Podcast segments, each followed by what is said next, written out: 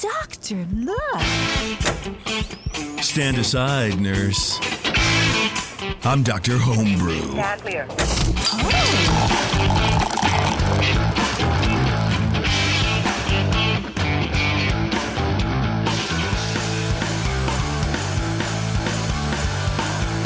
What's going on, everybody? It's Dr. Homebrew. Welcome back. We have another episode for you. Of course, that's why you're listening here.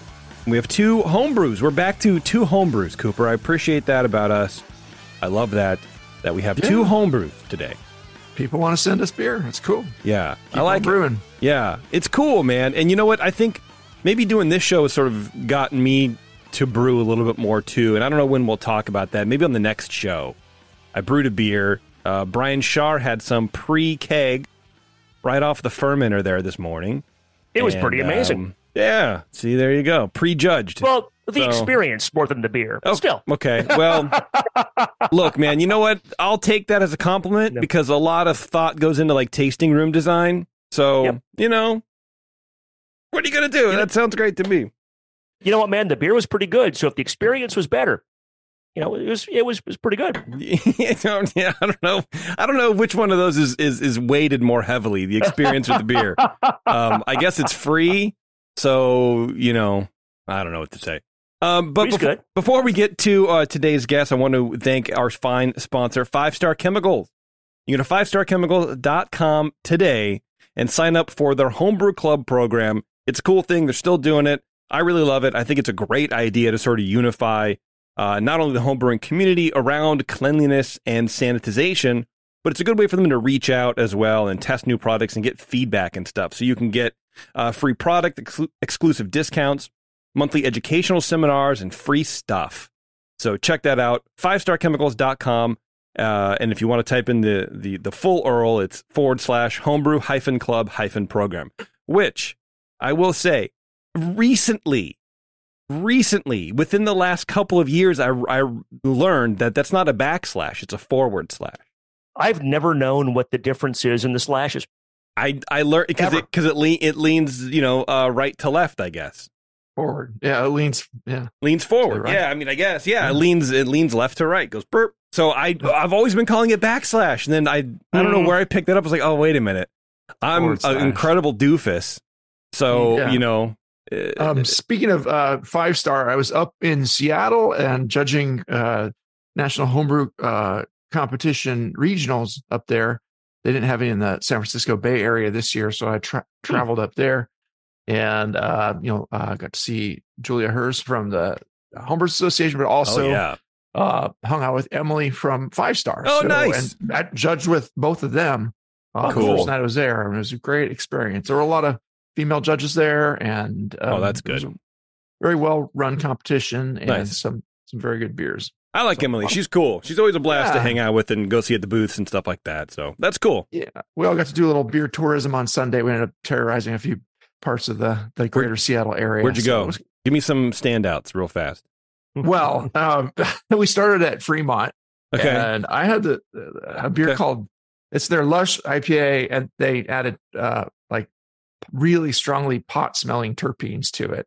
Okay. It was like the most they call it Kush. They cross out the L of Lush and call it Kush. of course they do. Uh, So, of course they do. I was just I was kind of wowed by that, and I, but I, you know you you find those now and again, but this was it was the first one where Are this is you- a really dank beer. and Are it you a was- it was weed dank. guy, Cooper? Are you a weed I'm- dude? No, I'm not Okay. a very good weed guy, but no, Yeah. I, I I like the smell of it and stuff, but Yeah. you know, I, yeah, I, I have a friend, really- Shay is like that, or friend Shay Yeah. Comfort. He's like, I, I don't want to get high, I can't stand it, but I love the smell. So anytime aromas- anyone smokes around me, I'm cool with it. I just don't want to do it. yeah, or just the fresh smell. I like the fresh smell better than the, the smell of the, you know, the smoke. So, Okay. but yeah, you know, we went to another brewery called. Uh, we were going to go to Chuckanut, but they were on the way past. We drove by there, and we are going to go there after this other one up there in the Skagit Valley. Uh, Oh, you we went- to one called Garden Path, and it was Okay. a like a wild fermentation place, and they had a really cool bottle shop. It's kind of out in the middle of nowhere. That's a good name for a wild fermentation brewery. Garden Path. That's great, very yeah. cool. I like that. And they had some really good stuff there. So you went Yeah. you went off the beaten path. Speaking of paths, you didn't stay in Seattle. Yeah. Okay.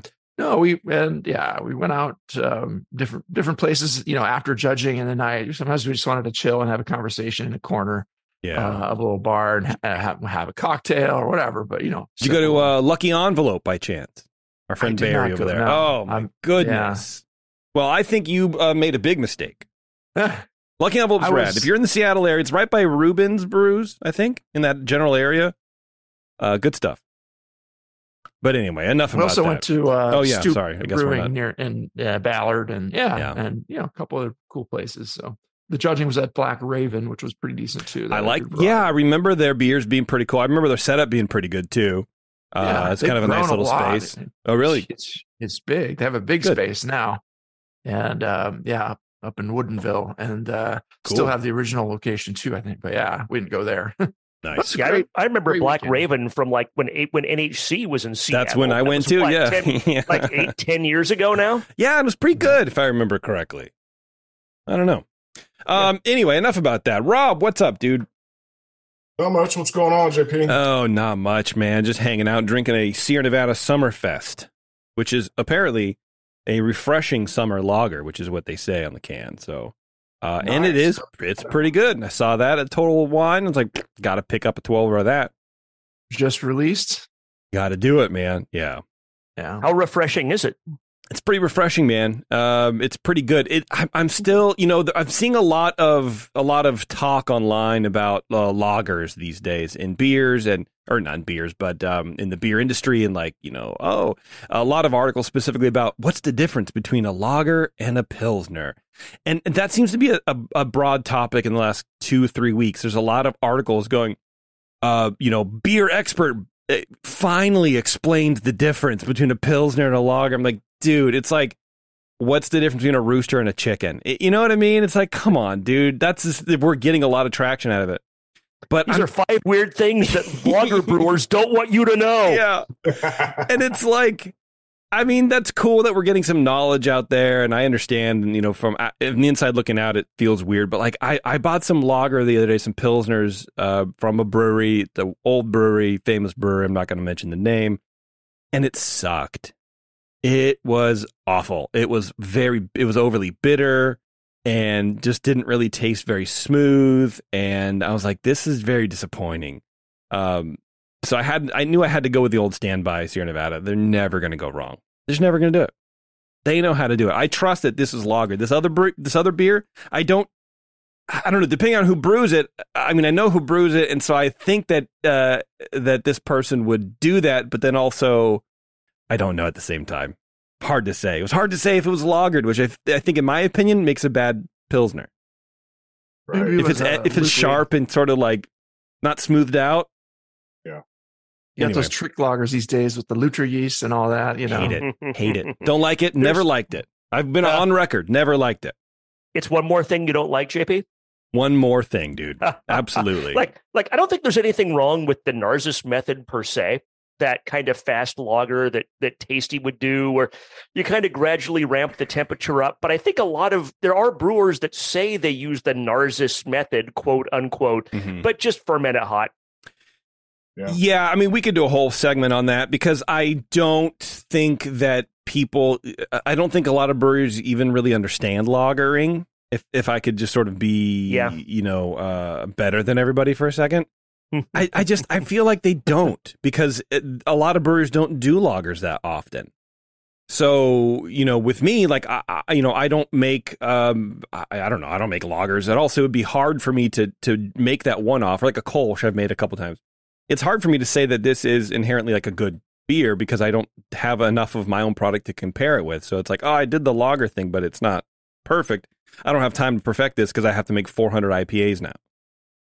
So I don't know. It takes a lot, lot more work and a lot more time. And, you know, yeah. the brewers are just so thankful that the cold IPA came out. They can make something that's a little more towards that te- uh, territory. Yeah, uh, which I do like. really- I think that is a good beer style. I really, I do like it. Sully has a good one. Two and A has a good one. Yeah, Oh, so agreed. Yeah. Anyway, Rob, again, welcome. Thank you. uh, what beer do we have for you today, my friend? Or from you? You have a uh, Belgian Golden Strong. Belgian Golden Strong. All right. Now, is this a uh, a beer you do all the time? I can't imagine. Um, I used to brew it quite a bit. I haven't brewed it in about two years.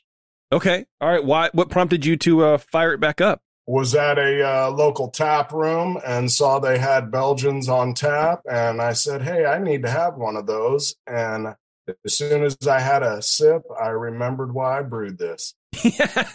you know what? It is one of those that big umbrella of beers that we've sort of forgot about, I think, in the States. Like these are the beers that sort of launched the homebrewing movement, right? And sort of grounded the homebrewing community for like decades. But then you had, you know, IPAs and pale ales getting drier and drier, and you had all these weird beers and and now it's like Belgians. Who wants to do that when you can just pack it full of hops? Right. So that's cool, man. Good for you.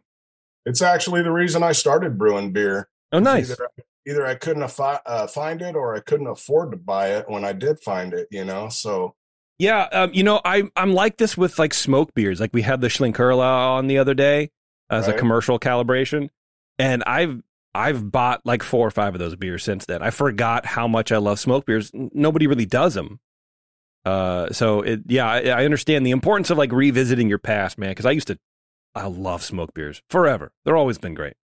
Yeah, that Schlenkerla, that was just amazing. I I had two bottles and I drank another one like a day or two after that show. Yeah. It's like, man, this is so good. Well, and I went to Total Wine the other day, and like uh, I've been a couple times, and they have like three or four different ones there. They have like the Yeah. Lent beer, and they had uh, Yeah. the Mer, uh, not the Märzen, Yeah. but the the Urbock or whatever, and they had an, a double Bock, I think. So I bought a bunch of those. I'm like, hell yeah, that Lent Dude, beer that- rules. That Lent beer is probably like what a lot of like smoke beer drinkers would be okay with at their top limit because it they they mix non-smoked malt with smoked malt and it's like unfiltered. So it's a little sweeter and but it's not as smoky. Uh, it's not that real harsh bacony but uh, yeah it's good. It's good stuff. In the can too. It's kind of fun. But anyway once again i don't know why we're just rambling on the show rob. I apologize man. We'll get to your we'll get to your beer here. Um let's see. Uh shar. you Oh, want, you want to you want to bat lead off on this? Please? Well, I certainly will. Thank you very much. Um, am I being elevated to the majors here? Or? sure, dude. All right, whatever makes me happy. Right, uh, Rob. Thank you so much for sharing this beer. Uh, I really enjoyed it a lot. I'll get right to it. Aroma. Initially, the aroma is definitely Belgian yeast, and that's we're talking about Belgian beers. I just love that that aroma and that flavor that you can only get from those kinds of yeast. They're specific. You, you could go to any homebrew yeast catalog and pick any of those out, and they're going to make great, great beer. That's going to throw off the esters and the phenols. There's good phenols in here. The uh, like the little bit of that smoky peppery without going so far as to be plastic or or or bad. There's some kind of stone fruit, you know, apple. I get kind of an appley uh, character uh, as far as esters. Not appley that I'd go so far as to say is you know acetaldehyde or DMS or anything, but the it, it's the kind of aroma. It's a good apple aroma that that yeast throws. No hop aroma, low malt aroma. There is a little bit of low pepper that's probably from the ethanol, not from the yeast. Uh, it's kind of hard to pick those two out, but there's no. I, I didn't get really any harsh, harsh uh, fusel uh, stuff in the aroma, so I gave that eight out of twelve.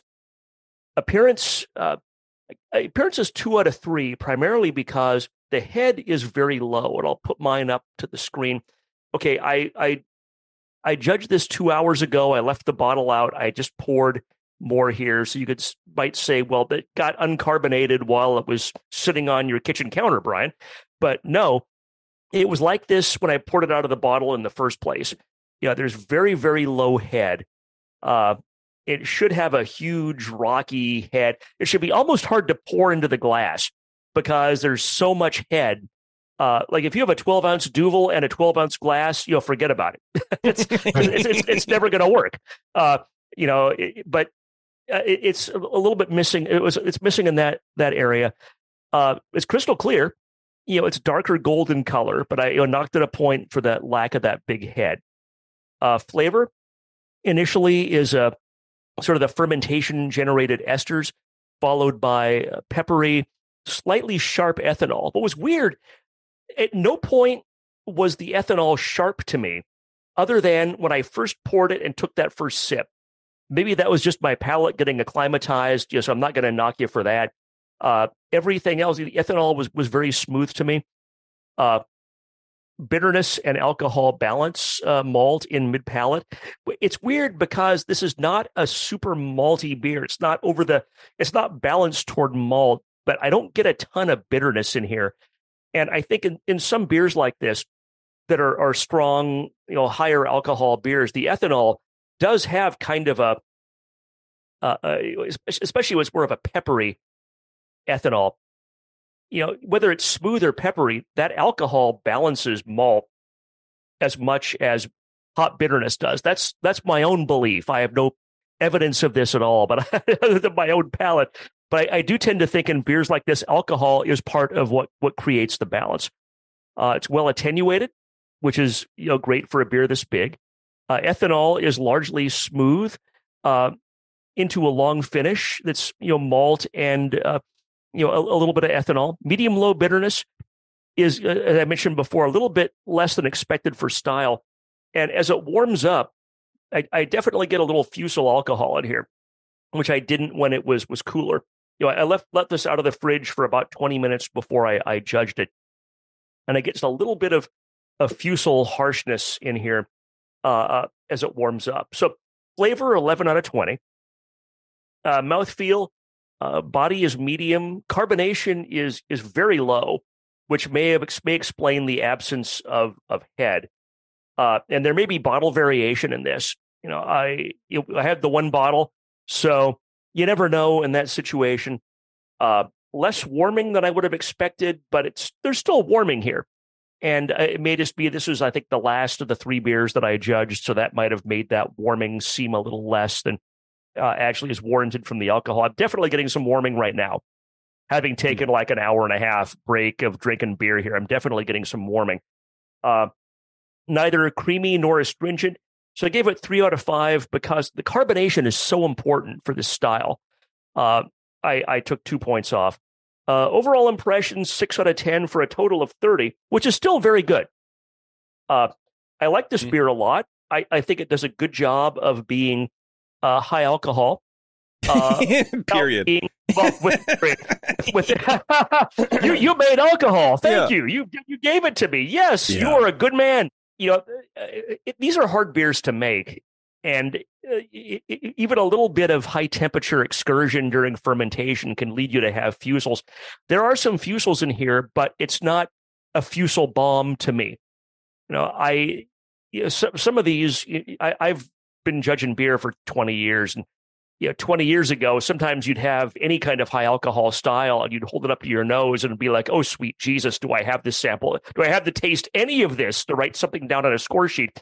Uh, it's certainly not like that. Mm-hmm. I I think there's there's some fusel, but it's not not out not dominant in the beer.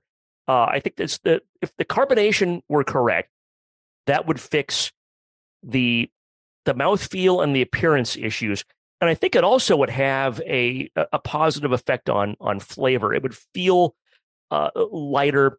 It would you know, it would have more of it have more of the flavor. It draw out more of the flavors that you want from this beer.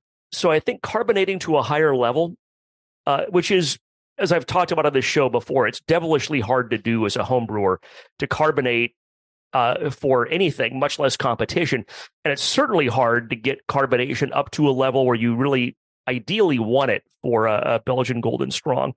Uh, also, if you because there is some fusel alcohol at this higher temperature, uh, I you know think about your uh, fermentation temperature, monitoring your fermentation temperature, uh, controlling your fermentation temperature, and it's especially important in big beers like this because if you if, if you put a fermenter in your basement or garage or wherever, and it's where it may be, let's say, 55 degrees, that's not going to keep the yeast from going up to 90 or 100 when they're eating all that wort and and turning that into beer. Uh, so some kind of active fermentation control if it's possible to do that is always helpful for uh, for a really big beer like this. But uh, it's i think it's still a, a, decent score. I think it's got a lot of potential as a beer and i appreciate you sharing it with us. Very good. All right cooper. Right on. Let's do it. Yeah i agree a lot with a lot of what brian said there. Um in the aroma. It is quite fruity and estery. with some apricot and pear, lightly spicy with a low white pepper like aspect. That's kind of nice. The alcohol is quite upfront and noticeable. I thought it was a bit on the solventy side in the nose. Um, the malt is bready sweet, fairly neutral and out of the way as hoped. It it's uh, shouldn't be super distinctly malty of any certain kind. Um, so you know the sugars and the malts used seem to be playing right there. No DMS or diacetyl noted. Uh, has just a low herbal floral hop. Seven out of twelve uh, for the aroma. Uh, agree uh, on the uh, the colors gray, deep golden color with a low whitish head uh, that falls flat fairly soon after pouring, leaving a thin collar, fine bubbles, and only a wisp of a cover. Other than that, fairly good clarity. Two out of three for appearance. Uh, yeah, it should it should have a much bigger, fluffier head to start, and it should linger very well too. Flavor wise, again, that low neutral malt flavor is good uh, with a big fruitiness, pear peach like. It's just um, it's kind of dulled a bit, and I think that's probably because the carbonation isn't popping alongside that and pushing those flavors a little bit more. Uh, we'll get to that in mouthfeel. The uh, bitterness is medium with a low floral hop, a spicy, sharp note of peppery phenols throughout, with a warming, somewhat sharp alcoholic solventy note uh, pushing through pretty strongly. Um, the balance in this beer is to the alcohol and the yeast character, I would say. And if you had to say malt versus hops, it's you know a little bit on the maltier side. Um, when you get these fresh in uh, Belgium, which I haven't had the fortune to do yet in my life, uh, I understand that they're definitely a little hoppier than when we taste them here. And sometimes even the home the good homebrews that you get are modeled after some of those, and and people think that it's not supposed to be a hoppy style, but it, you know, read the guidelines and you know there there should be a little more substantial hop, I think, than we have here. But yeah, um, again, the fermentation of the beer seems strongly in the Belgian territory. Just maybe some issues of some signs of stress uh, or other issues going on with it.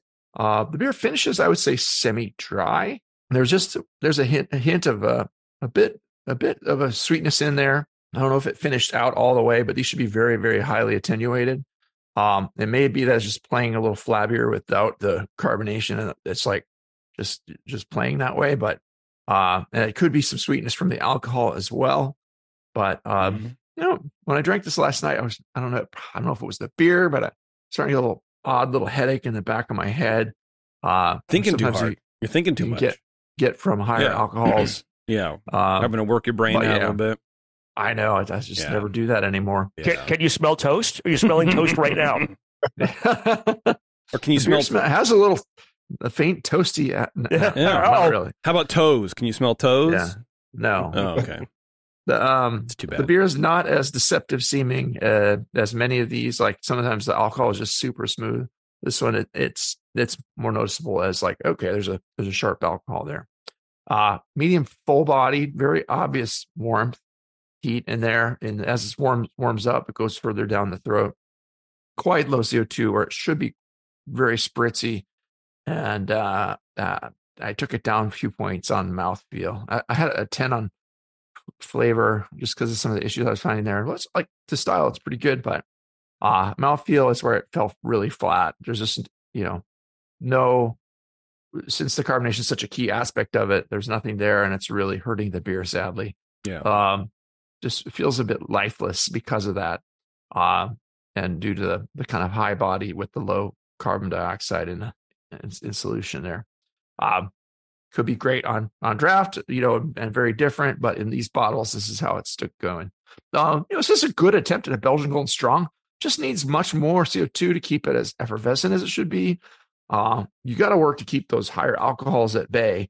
Uh, use a big pitch of the intended yeast strain seems like the strain you used was, you know, probably a good strain, but uh, it, it might have been a little stressed. Uh, plenty of oxygenation at the start. Um, the recipe part really doesn't seem too far off. The malts are right. Yeah. Hops are pretty much right. You could go a little higher on the hop.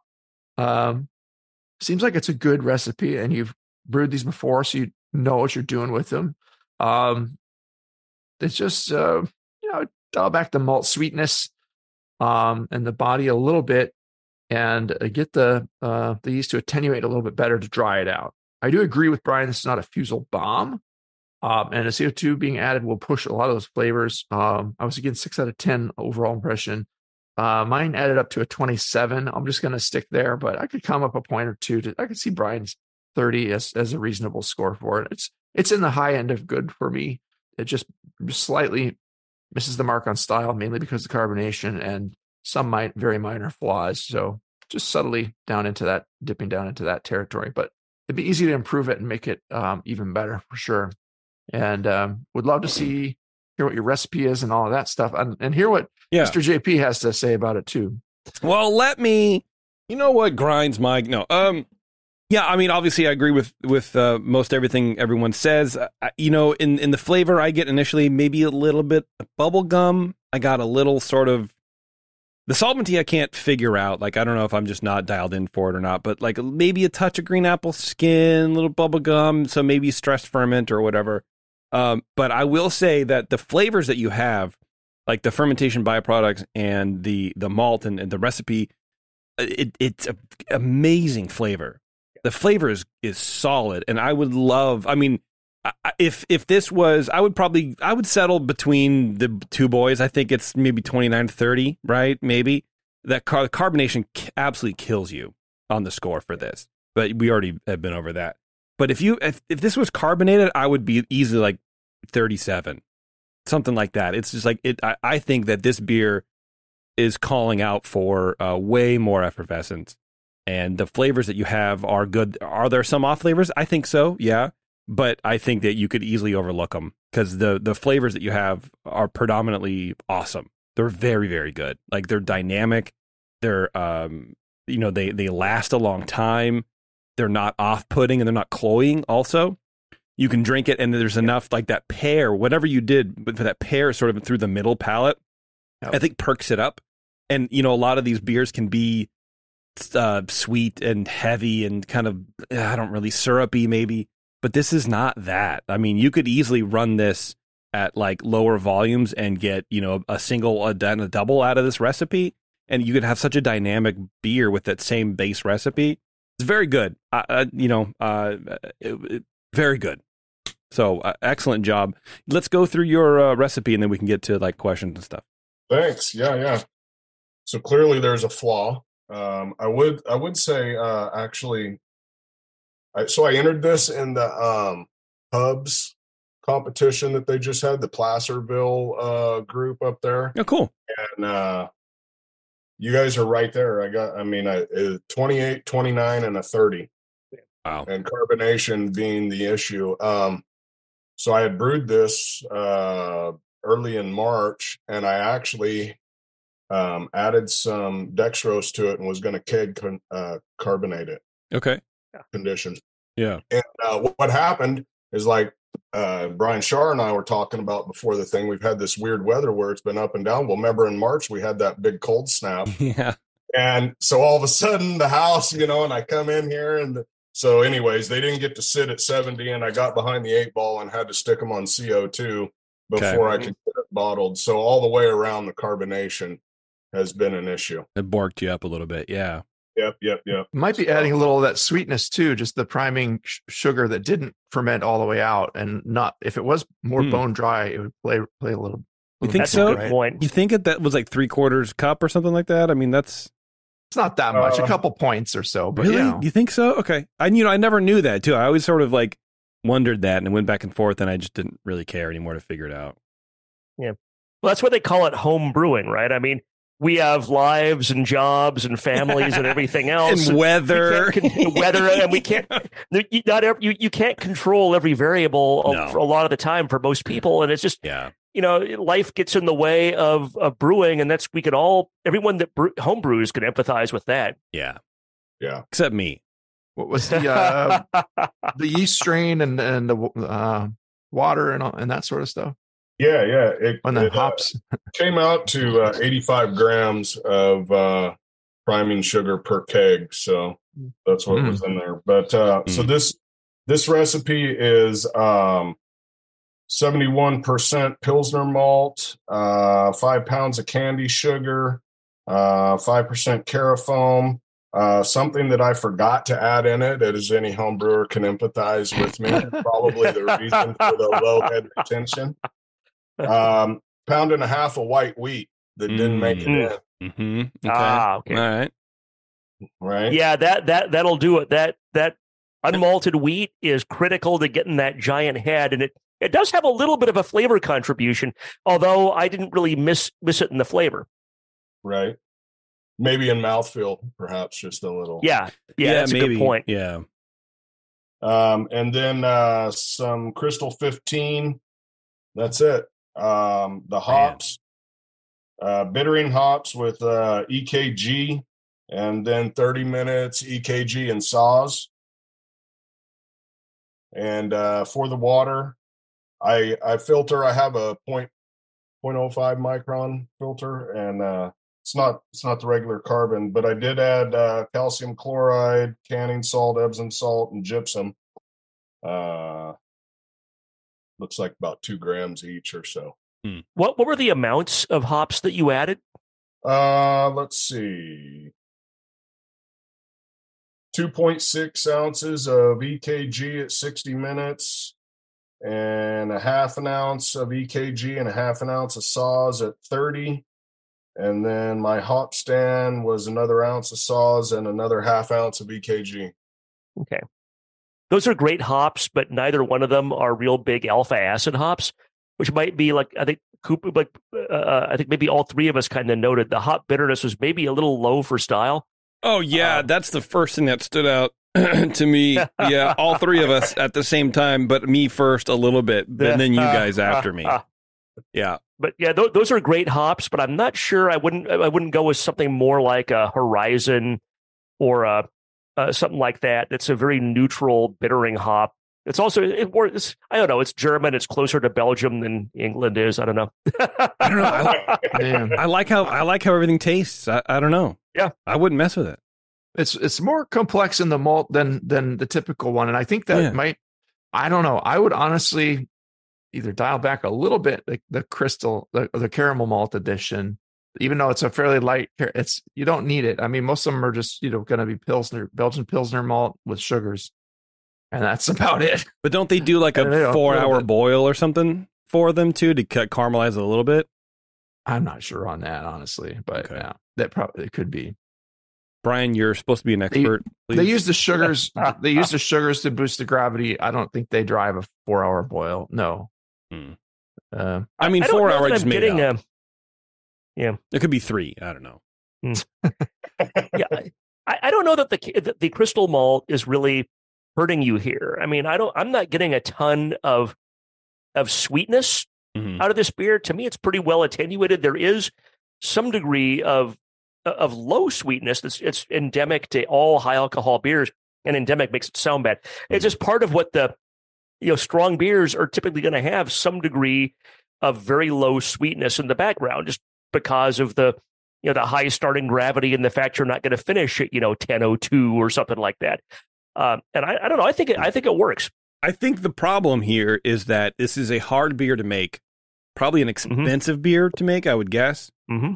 and it's lacking i think the one of the basic you know I- ingredients i guess which is carbonation so i would hesitate personally to adjust anything before i had it properly carbonated and i don't know how you're going to do that i mean maybe you still have some in the keg so you can make that determination because again the flavor is is awesome and i i, I personally wouldn't touch a single thing i would love to see this just with carbonation and see what that does Yeah.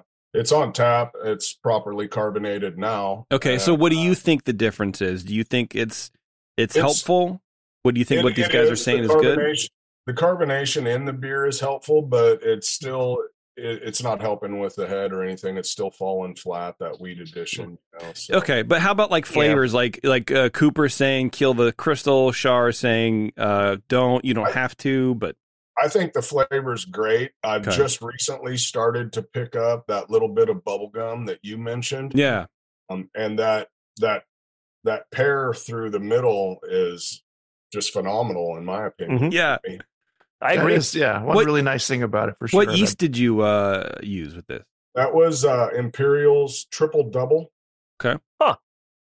All right, and it's it's rated for the Belgian Golden Strong, and you know they don't say where they where it originated from or where they claim it did, but Yeah, uh, it's it's almost like you know sitting out here for the however long we do in the show, thirty five minutes. It's it's um almost like a spiced pear liqueur kind of thing. There's there's it's almost like a spiced nose to it. I don't know, man. I I bet this carbonated you know rules, but of course you do what you want to do. If you need some more like you know uh girth or whatever through Right. through the body.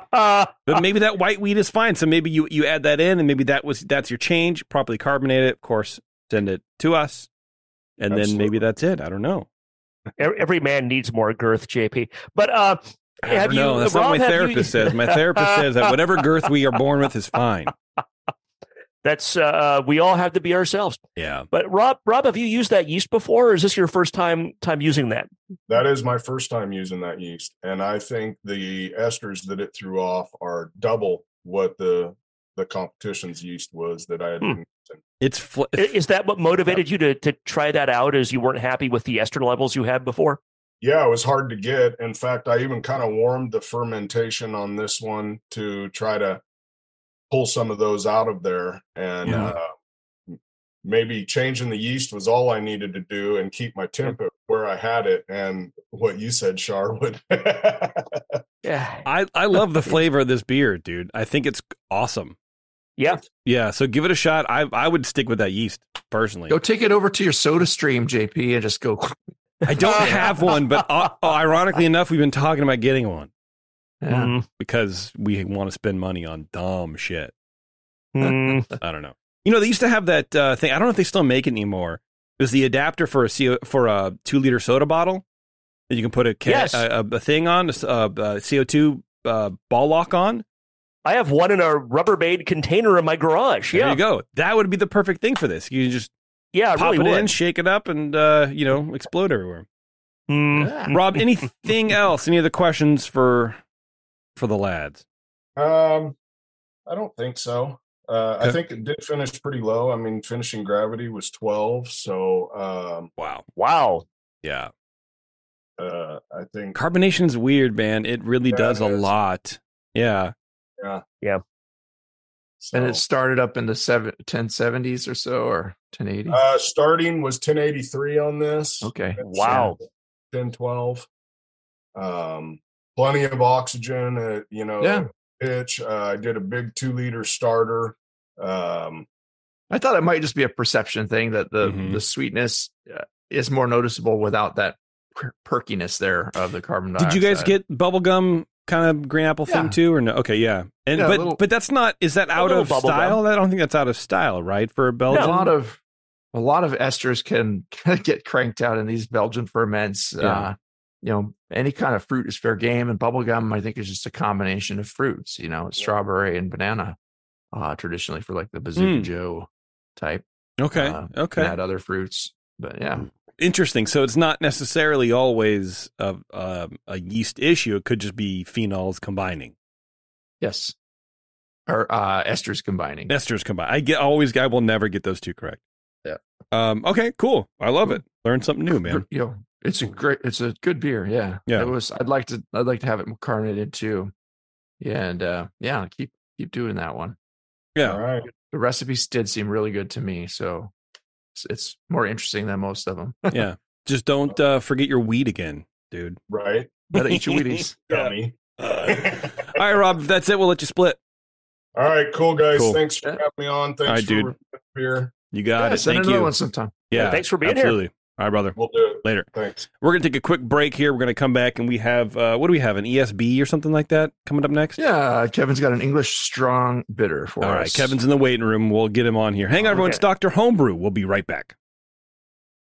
What's up, homebrewers? Hey, let me ask you a question. You spend a lot of time making your beer taste the way you want it to, right? Some of you even send beers into Dr. Homebrew for feedback. Well, the next logical step in your creativity is to craft some labels for those beers. And there's nobody better at creative labels than GrogTag. Their easy to use designs let you turn out some pretty amazing stuff like labels, bottle caps, coasters, even six pack carriers with minimal effort on your part. They have a range of label sizes that fit any vessel you can think of bottles, cans, growlers, kegs. GrogTag has you covered. Head over to grogtag.com today and check out their line of amazing, fully customizable templates and get your beer looking its best. Grog tags are water resistant, reusable, and will have your naked bottles looking great in no time. That's grogtag.com and be sure to use code BNARMY at checkout to save 10% on your order. Hello, fellow BNers. This is Sully from the 21st Amendment Brewery located in San Francisco, just two blocks from Giants Park. Before Nico and I opened the 21A and before I was a professional brewer, I homebrewed on my small four burner apartment stove in a back house in Santa Monica, California, making my extract brews before graduating to the daunting idea of all grain brewing. Homebrew books and information was hard to come by back then. The internet hadn't been invented yet, along with other things we take for granted today, like electricity and potable water. One thing I wish I had back then when I was learning was a radio show that could teach me the ins and outs of brewing and answer questions that I had about homebrewing, a resource for making great craft beer. The 21st Amendment Brewery is excited to be a proud sponsor of Dr. Homebrew, a great show that teaches you what you need to know about making incredible beer. Good stuff. Listen up, you might learn something. I certainly did. And thanks for your support. Tasty Crack Games. I'm sorry to tell you this, but we're going to have to pour you out. Back to Dr. Homebrew.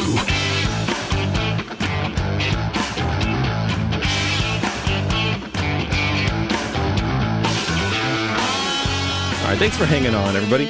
We are back here with another homebrew and another homebrewer, Kevin. Welcome to the show, man.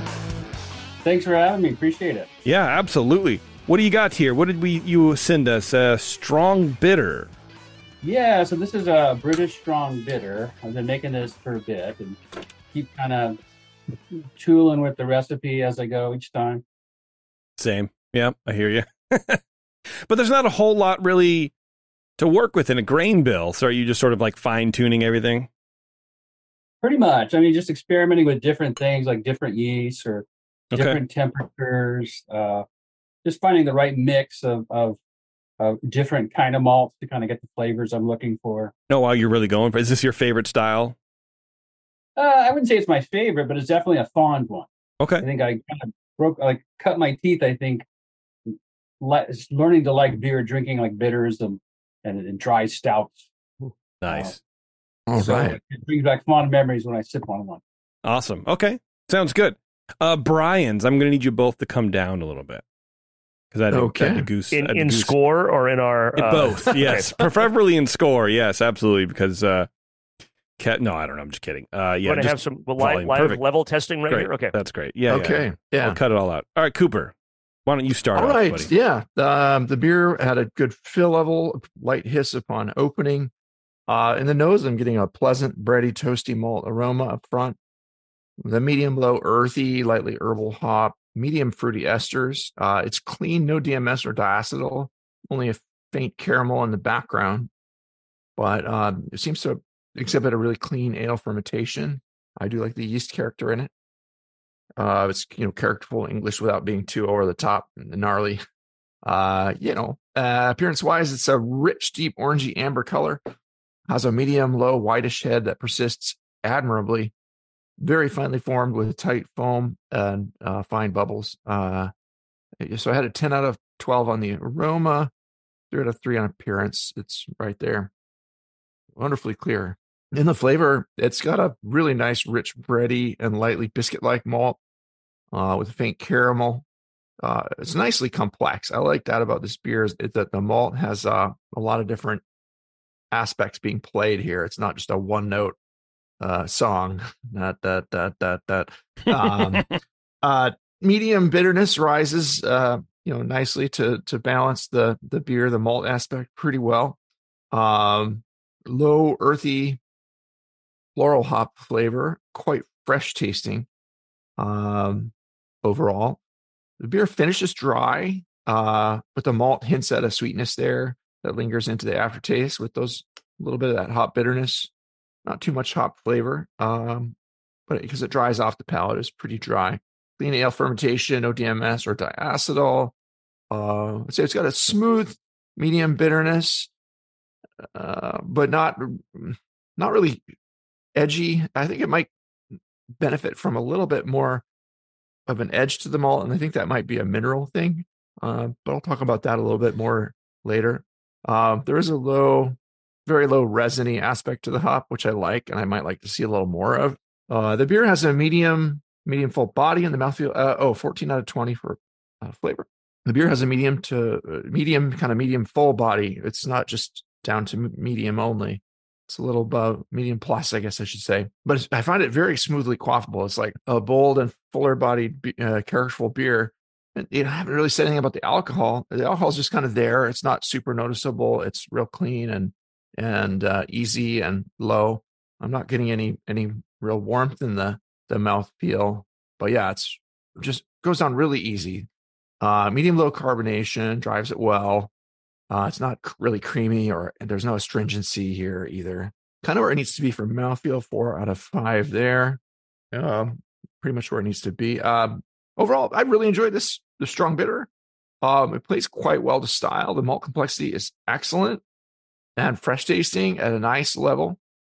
I feel like the bitterness and the, the resiny aspect of the hop flavor could come up just a bit more, not intensely, uh, but it wouldn't doing so wouldn't hurt the already really nice balance that's here of of, of flavors. Um, you know, I guess just use the freshest possible, most authentic hops. Uh, you know that the characterful English hops for the recipe. Some of them will even use U.S. hops, but if you do that, you should use a really light hand. Don't go crazy with those. Uh, but perhaps also, you know, um, I don't know, talk about your water, but just if you're already adjusting your water towards more of a Burton Ale type profile, you might push it a little more towards that territory just a touch more. And that's going to help the the hop have that kind of edge that I want it to have just a little bit more. That's going to play off the dryness that's there, the nice malt flavors that are there, and just have that little edge. That's just what I'm the only thing I'm slightly missing. I landed at a 39 on this beer. I think it's excellent. Uh, and you can improve it from here and and and you know do do really well in competitions with this beer uh, if you haven't already. But yeah, um, love to hear what what Brian might have to say about the beer too. Yeah. All right. All right. Brian. All right. Uh, so Kevin, I have to begin with the question that I always use, except for with uh, uh, Rob in the previous uh, segment where I totally forgot to ask. Wow. Uh, are you in a homebrew club? I am. I'm with the uh, Silicon Valley Sudzers. Ah, they're uh, a great club. When I used to live in the peninsula, we would do things with them, and always, always a good group. Anybody in the Bay Area on the peninsula should take a look at what as Sudzers is one of their homebrew club options.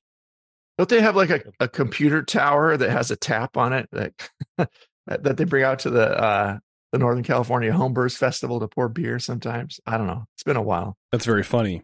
Yeah. It'd be very fitting. Probably like one of those old like Apple twos or whatever Yeah. that's like wildly rare, but like I don't know, man. I feel like my grandpa gifted this to me, so let's make a beer tower out of it. Mm, one of those old puke green uh, Macintoshes Yeah. that didn't even have a fan that was passively cool. You can passively cool it with beer. Yeah, Yeah. I love that. So, so cool. Uh, yeah, I, I enjoyed this beer quite a bit. I echo a lot of what uh, Brian had said. Uh, aroma, I got a low earthy hop aroma, uh, low caramel aroma, medium low malt aroma overall. Nothing off in the aroma, no diacetyl, nothing else that shouldn't be there. Uh, it doesn't smack you in the face, but it's not supposed to. This is a British style, and most British styles aren't aren't going to be like that. So nine out of twelve for aroma. Appearance three out of three. Uh, head is low with long retention. Same. Classic. It's classic British style uh, uh, characteristic. Uh, this beer is crystal clear. Colors medium amber. Uh, flavor fifteen out of twenty. Initially, the impression is low malt with uh, hop bitterness coming up to balance. Uh, earthy hop flavor at a low level uh, kind of comes up mid palate as well. Uh, there's a very low toasty malt flavor. Uh, it's well attenuated. Finish is quick and uh, balanced toward malt. It's not one of these beers where the finish, the where you're drinking it and you're done and the flavor just drops off a cliff. That's usually an indication that something's wrong. there's a difference between a finish that is somewhat rapid like this and something where it just stops. So again, that's part of I think the drinkability factor of this beer. That's one of the hallmarks of the style and the style guidelines. And I think one of the hallmarks of drinkability is you drink it, you enjoy it, it lasts a little bit, then you're ready for another sip. Hell yeah. Which I just had. So uh 15 out of 20 for flavor. Mouthfeel, 5 out of 5. I get a, a little bit of low warming from this, which is interesting because the style is 4 point, looking at the guidelines, it's what, uh, 4.6 uh, to 6.2. And it's, of course, for Britain, that's strong. that's always kind of funny when you think about these beers. Uh, yeah. That you know, it's a strong bitter, but it might be 4.6%. Uh, Well, and it's it's funny because it, that's a giant range too. it, it really is. I mean, And- you and- know, what the hell's going on up there? Sometimes Exactly. the guidelines will be accommodating just one, you know, one beer that's a little bit of an outlier in the high end of something or the low end of Yeah. something and, and Oh, pull it okay. in. Yeah, to ju- just make that range fit there. But yeah, sometimes they'll Yeah, mention that's the totally- outliers too. yeah, like an honorary that's totally doctorate right. or something like that. We give someone- Right. yeah. Uh, All he's kind of a doctor, but you know, he's Yeah. like a doctor of homebrew. There you go. Right. Yeah. and as a brief aside, uh, this was the style that had been called ESB in the previous guidelines and multiple previous Oh. editions, but they don't call it ESB because ESB is a registered trademark of Fuller's. Is it really? So, yeah, I did not know that. And as an IP attorney, I'm like, wow, that's very interesting. I did not know that. And it's much like how Anchor Steam, like steam beer, can only be made by Anchor, uh, and everything Right. else is California Common. right. Uh, the same thing with ESB. So apparently, the only beer that can be an ESB is Fuller's, uh, which is a great, great ESB, by the way. Uh, but Yeah. for everybody else, just makes a strong bitter. I, I still like calling these ESBs. Oh yeah, I Yeah. I do too. Well, and I think all in, in I suspect these this guideline was also an attempt to get away from what lingering attachment people might have to Redhook ESB if that's even still manufactured or other US variants that may not be in ESB. But anyway, uh, back to mouthfeel, low warming, medium body, low carbonation, neither creamy nor astringent is five out of five. Uh, overall impression, uh, give it an eight for a total of 40. Uh, I think this is a very drinkable, which is a, a, good score. It's it's excellent, actually. It's not good. It's an excellent score. It's a very drinkable beer, uh, and you know, as I said before, it's the one of the hallmarks of this style. Even at that kind of strong, you know, five six percent, you can still have several of these and not be uh, all loopy. This is a, a very tasty beer with no off aromas or flavors. Uh, I I judged this after it been out of my fridge for maybe 45 minutes, and I had a note that maybe a little more malt character would be welcome. But as it warms up to this has been sitting at room temperature for probably two hours now, and I get a lot of malt flavor now. Mm-hmm. I had a there was a, a good medium level of or maybe medium low malt flavor beforehand, but it really it really kind of comes up. The one thing that I might do I might change that would be it's hard to find things that change with this beer because it's so good. Yeah.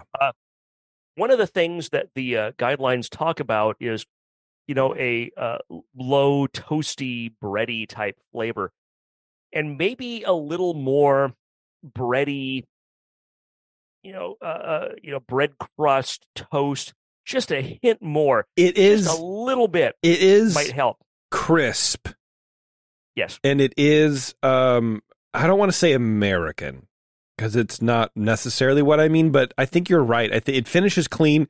There is that caramel on the end, but yeah, I think just a little something that in, evokes like uh, inherently British.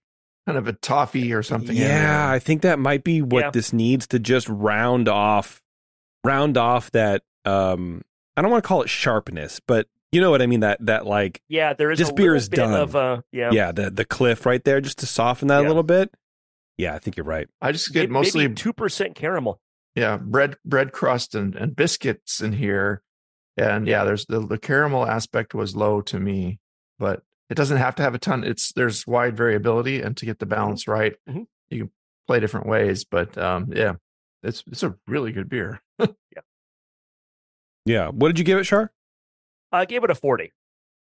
And Cooper, remind me again when you gave it. 39, sir. Okay. I um I'm doing what I hate and uh and drinking on the air while it's my turn to talk. You know, I don't like that. Um, well, Oh. we can talk while you're drinking. It's no, okay. overall I, I I do like this beer. I, I personally for me, I think it's a little heavy on the like crystal malts or caramel malts.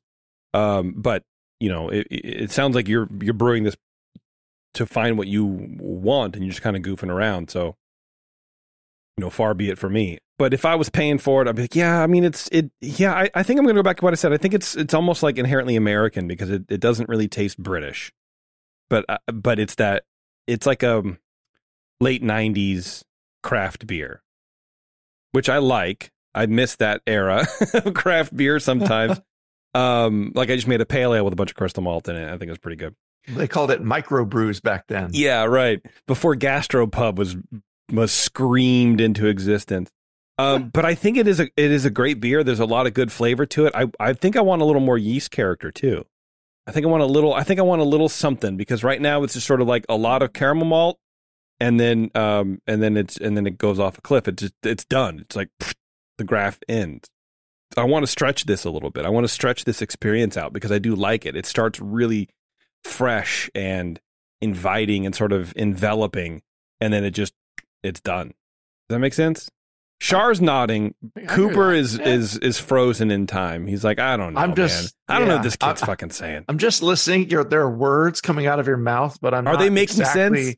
Sure. Uh, yeah. Okay, 'cause how they all sometimes- fit together. Yeah, neither do I. That's the beauty of of of doing this live. You know, Yeah. we should do a, a pre-scripted show one day just to Not teach you guys British a lesson. enough. Not, Not British, British enough. enough. That's what I I think. don't know. Yeah. I mean, when I was talking about the yeast character, it's like it's it's so just clean. It's not super characterful, but uh, and I think maybe the the malt complexity is uh, might be covering up the yeast complexity a little bit. I don't know. or but maybe that maybe that's it. Maybe it's it is the malt complexity that that Kevin wants to drive here, and not the yeast characteristic. And in talking to him about it, he's been working on it for a while. And sometimes you can go Yeah, a little too kitchen sink, and where if you just go back to basics, like okay, a British strong Yeah. bitter is this and this, and you know, Well, let's find out. So I would give it. I would give it a thirty-eight. Okay. I literally It- plucked that from the ether. if you can get some crisp Maris Otter as your base, you know, and just get some really, really Well, good floor has. malted English barley, Yeah. uh, that is going to be the key to this, making this beer right. Kevin. And the water, the water too. Hit us with uh, hit us with your recipe, man. Let's let's get let's get into this. I love English right, style and beers. Let's do it. And, and certainly one of the reasons I like this beer is it's it's supposed to be like a common man's beer, right? Something you just have you know, in the pub. Uh, Yes. so it, it it it is it's it isn't one of those beers that hits you in the face for sure. It's Yes. very just drinkable. But anyway, so the recipe I, I made five gallon batch, five and a half gallon batch, uh, 10, 10 a little over ten pounds of, of extra pale Maris Otter malt, uh, uh, an ounce and twelve ounces of English pale ale, about eight ounces of biscuit.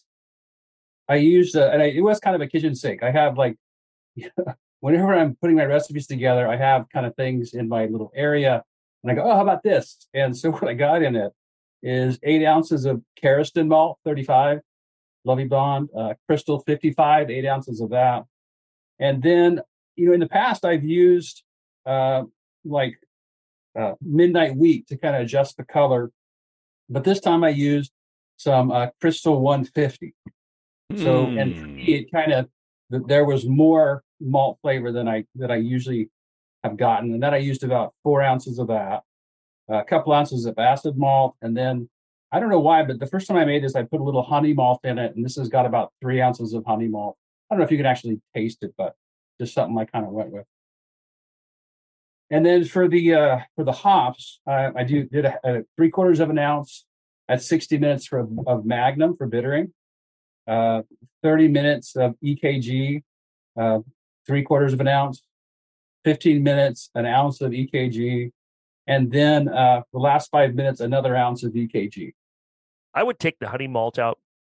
Yeah. We we we Yeah. consistently on the show do. I don't know. Maybe it's just the three of us, but consistently the honey malt is not a thing that adds anything to beer. Yeah. Well, and especially because I think you have, if I remember correctly, a couple caramely kind of things. Right, I don't think the honey malt is benefiting there at all. I think if you No. if the honey malt was like it, you know, you're making like a blonde Right. ale, um, you know, that can kind of like pep it up a little bit. But yeah, I think Yeah, in the this, I think it's a little too. I think it's a little too much. Yeah. The Carastan, other caramel stuff in there should be good. The the biscuit, I that I picked that up. That's nice. I wouldn't do anything there. Nice biscuity. Mm-hmm, Um, Can you? Uh, yeah. Um, I know a lot of people like to use Magnum for bittering, and it's a you know, it's a good way to get the IBUs that you need without um, adding a lot of plant matter to your beer. But um, you know, why not? Uh, why not bitter with the the EKG or a Fuggles or something? I don't know, maybe a, an, an English hop as well, and just keep it all English. Might be one way to go too, um, instead of the German Magnum. Yeah, thanks. Um, That'd be great. Yeah, I definitely could. I, in past iterations, I have, uh, but I just had the Magnum on hand and I Yeah. it it won't Yeah. hurt it, you know. But yeah, Magnum's very neutral. Yeah, What- does what- it does it matter? Does that does that um because you've said this before, Coop, uh I think to Rob. Does the bittering matter that much? Like if like the, the the source because you don't really get a whole lot of flavor or aroma, or I feel like maybe that was disproven a couple years ago.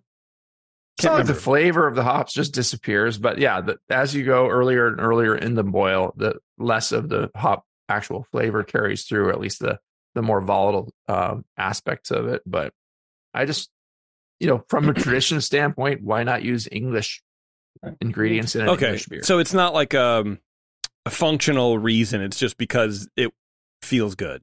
It's vibes. it's just because You're yes. brewing on vibes, and I appreciate that. Okay, and I just I just wanted to clarify because in case I in case I was incorrect by something, but I'm not. I'm No. smart. I know exactly what's going on.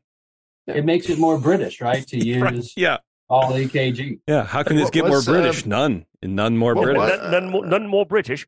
So, Kevin, what did, did I miss? Did you did you The mention yeast? what yeast you used? Yeah. I didn't say I used a Lallemand's Nottingham yeast.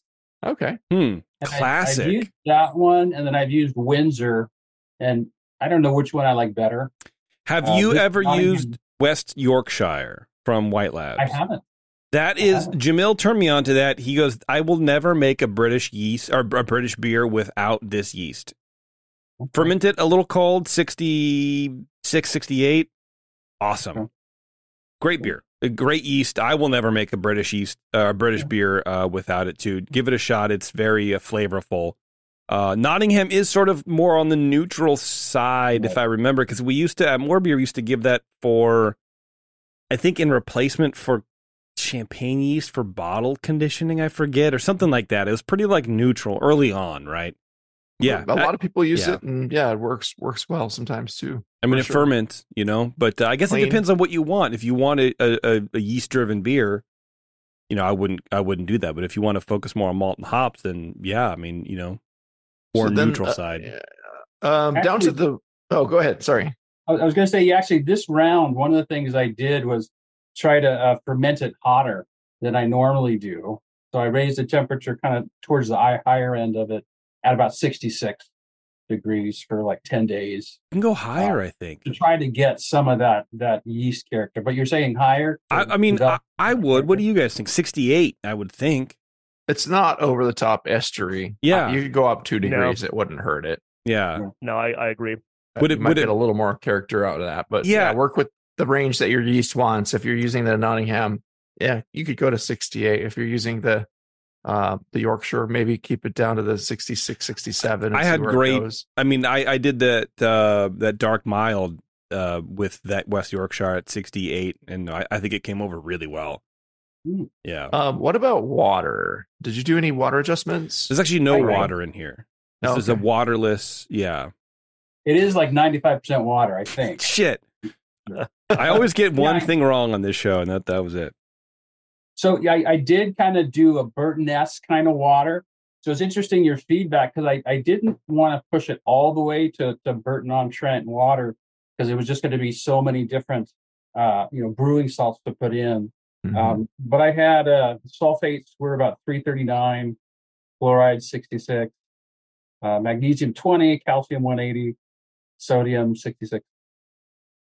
and then bicarbonates. I think we're about 271 with the additions. Okay. That's actually sounds pretty good.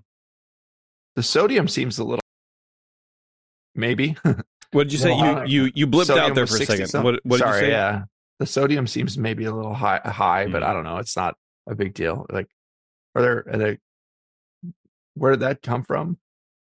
Just one of the sodium bicarbonate or Uh, you know, I don't exactly know what I used. I added a little bit of baking soda, okay, yeah. Calcium chloride, canning salt, Yeah, that's of the chalk, Epsom salt, and gypsum. A little bit of everything in it to get it there. I use my my just uh, the the tap water, and then I adjusted it with some of those brewing salts. okay. Did Yeah, the you uh, measure your tap water first, or is it like such hetch hetchy water that's got nothing in it that you didn't didn't bother? You know, I'm I'm I'm not 100 percent sure. I've never done an official evaluation of it. I'm just going off the water por- report from my uh from my district. That's Yeah. a couple years old, Okay. but I think No, if is- you're on the peninsula, you're probably getting hetch hetchy water, which means that it's pretty much as close to nothing in it as you can get.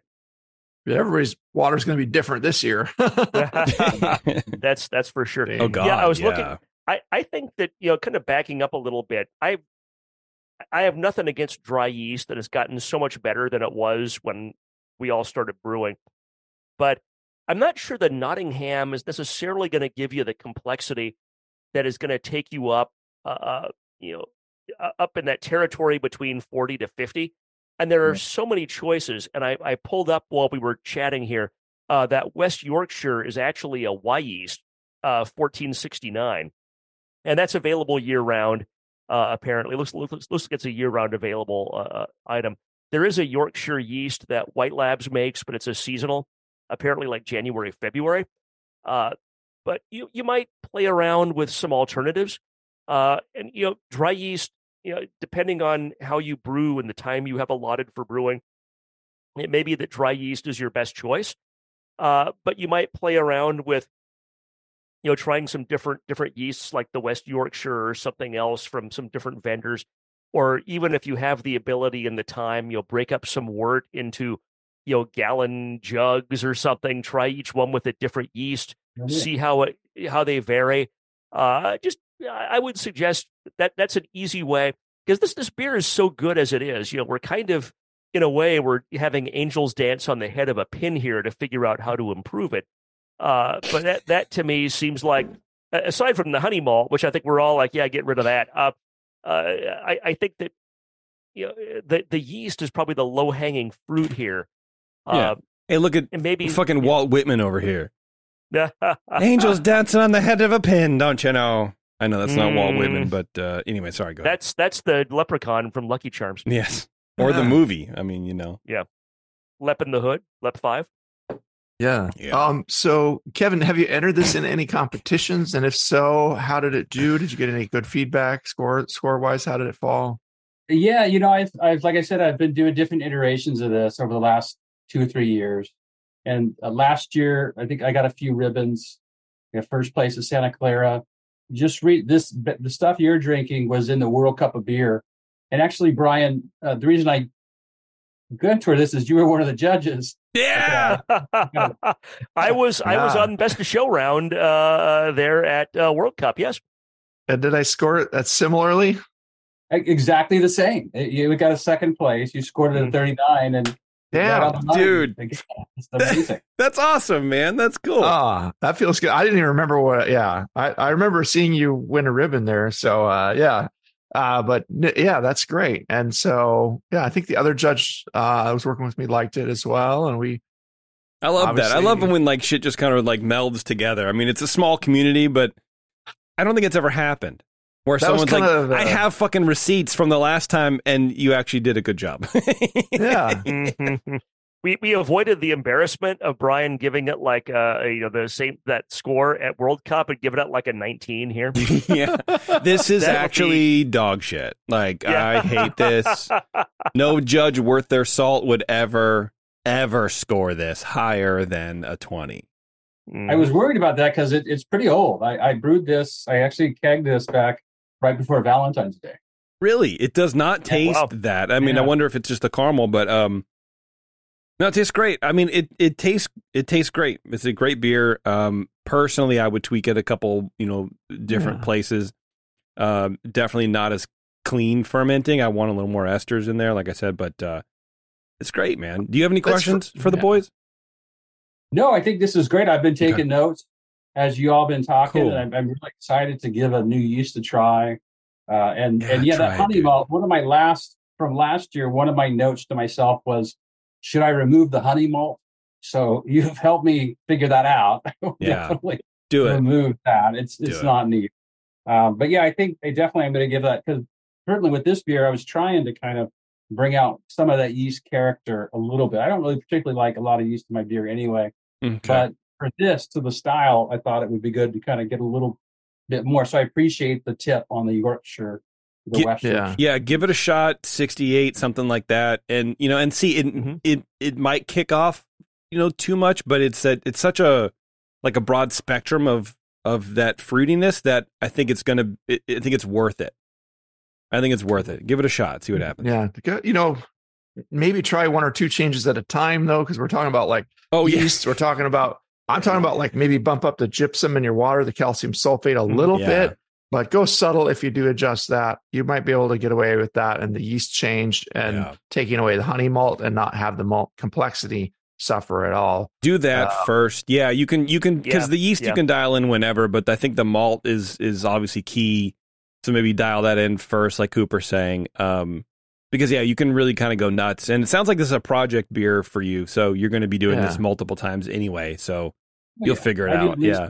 Once or twice a year, I Okay. do this one. Mhm. And but uh, you know, I do have a question about the, the water. If you can give me, so you're saying raise the gypsum to bring up the calcium carbonate or something in The, there? the calcium sulf the sulfates just a little Okay. bit, and the sulfates what they do with the hops is they make it play just a little bit different, and it, and it get, ha, has that little more of a hoppy edge Right. that as the beer is it seems like it dried out pretty well i would guess and uh, as the beer dries off your tongue the the minerals kind of grab hold of it and the the hops are- are just accented a little bit more. And you know the hop level is already good. I wouldn't adjust that too much if you wanted to change you know the magnum to ekg at the same ibus that's fine. You could keep it the magnum it really it's not going to be a big difference. Um but yeah you know it's the, the water is going to make the hops just cut a little more. And uh Hmm. uh, the best the best of the english bitters i've had have just a little bit when as it dries off you get that light little minerally it doesn't have to be like super crazy burtonized but you go a little little bit higher on that that calcium sulfate the gypsum There you go. All right. And if if we're going to talk about like Walt Whitman, when when you see a fork in the road, uh, you know, just take like Cooper was saying, just take you know one at a time, maybe. Yeah. Yeah. Take one fork at a time. That's Yeah. classic. Yeah. well and you yeah. can brew the same beer with two yeasts too it's not that hard like brian was saying too do two two and a half gallon batches and see Yeah.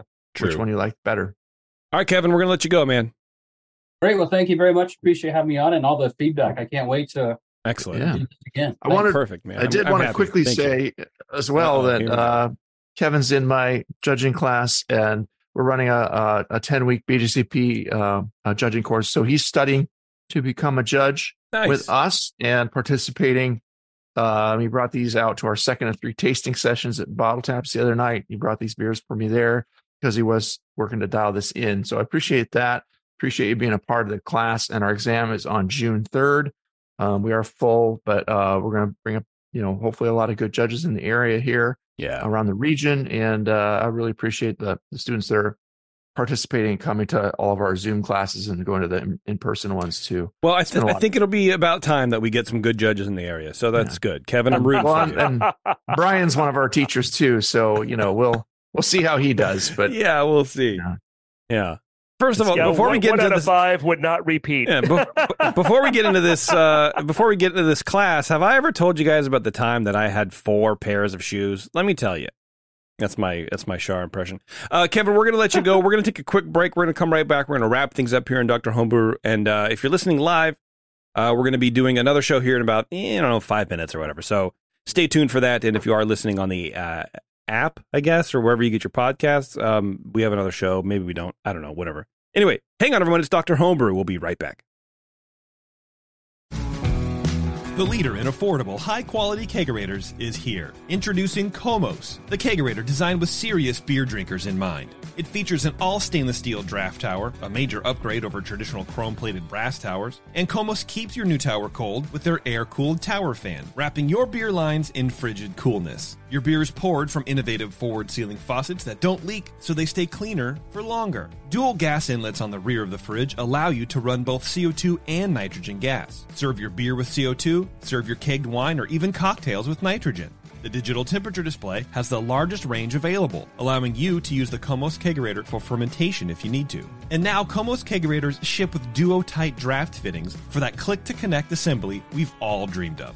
Buy direct from komosdraft.com and receive free shipping on your order. That's K-O-M-O-S draft.com.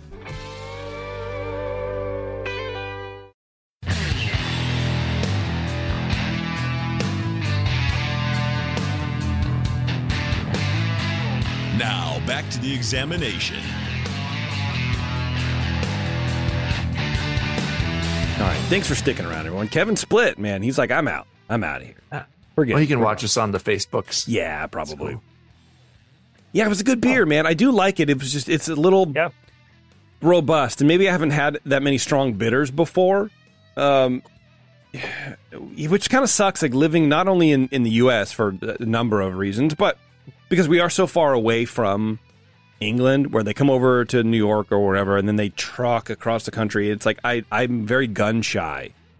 You know, especially being a '90s, late '90s beer drinker, where you go to Bevmo and everything's hot, and you have no idea Oh, how long it's been on the shelf. Yeah. And like, you just sort of like, I don't know. So even now, like, I was I was cruising through uh, Total Wine, and I'm looking at stuff on the shelf. I'm like, oh man, that's such a good beat. No, I'm not going to do it. Oh man, that's cool. But I wonder what that. T- no, I can't do it. I can't do it. Yep. I can't do it anymore. But um, yeah, good good stuff overall, man. I think we helped uh, we helped Rob and Kevin out a little bit. Um, overall, I think the beers were both very good, and um, you know, I think it's it's fun to to do this kind of stuff, man. You know, get really we got into what am I trying to say? We really got into the weeds on some details about how they can fix the beers. We don't. It's. I think. It, I feel like it's been a while since that's happened. Do you guys agree with that? This is what we're here for, though, and that's Yeah, the fun part. Is right. you know getting into the weeds a little bit sometimes. That's and- what I and mean. I think it was good. apart. Yeah, I think it was fun. I think going back and forth, like we did on the ingredients and stuff. I I, I feel like uh, you know, I don't know. I feel I feel drunk is what I feel like. So I'm I- talking I- a lot. I feel like the feedback was was okay, and uh, I drank- I'm, I'm I drank all of his beer, by the way. I drank all of it Kevin- too, and I'm the most impressed. That's like, wow! I gave it a 39 there at the comp, and I gave it a 39 here. That's so It's like, cool, dude. I love that for you. I it was Uh, perfect. uh, yeah, It's that's perfect. great. Well, that That's- just goes to show that yeah, why you're a grandmaster one, man. there you I go. can't say I would do that every time. Though. But you know, you know what? Nope, I, I think it's in a lot of ways it. it's more challenging to to take a beer that's a 40 point, you know, 38, 39, 40 point beer and Yeah. talk about how to make it a 45 point beer than it is to fix a beer that's like a 20. Like that's Yeah, easy. yeah. Because it's always like, okay, you did this, this, or this. Uh, that's pretty straightforward, but it, it is. I, I do it like you're saying, JP. I like getting into the weeds about how do you improve a beer that's already excellent.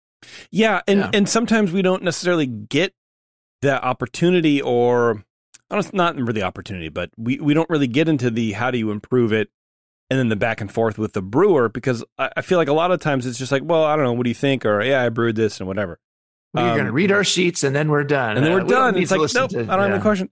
But I think it's cool, Cooper. You know that that you did that with the, the, the score thing. I feel like that's hard. Uh, I wouldn't say hard to do because you can't really do it on purpose. It's something you can practice for.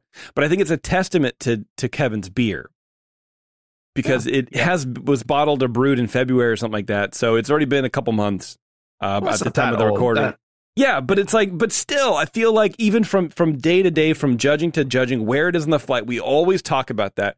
How flight matters, flight uh, positioning matters. How many are in the flight in general? How many you had before? Did you have coffee and fucking orange juice before? You know, did you smoke some fat doobies? Were you in the parking lot? You know that kind of stuff, right? What? How's your Yeah. pa- But it doesn't really matter. You're the machine.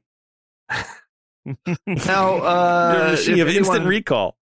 If anyone else wanted to send their beer in to us to Yes. uh, to have it sampled and and and uh, commented on and Yes. gotten into the weeds about, This will uh, drive them away. Yes. uh, smoke a doob in the parking lot. Let's Well, do it, who- man.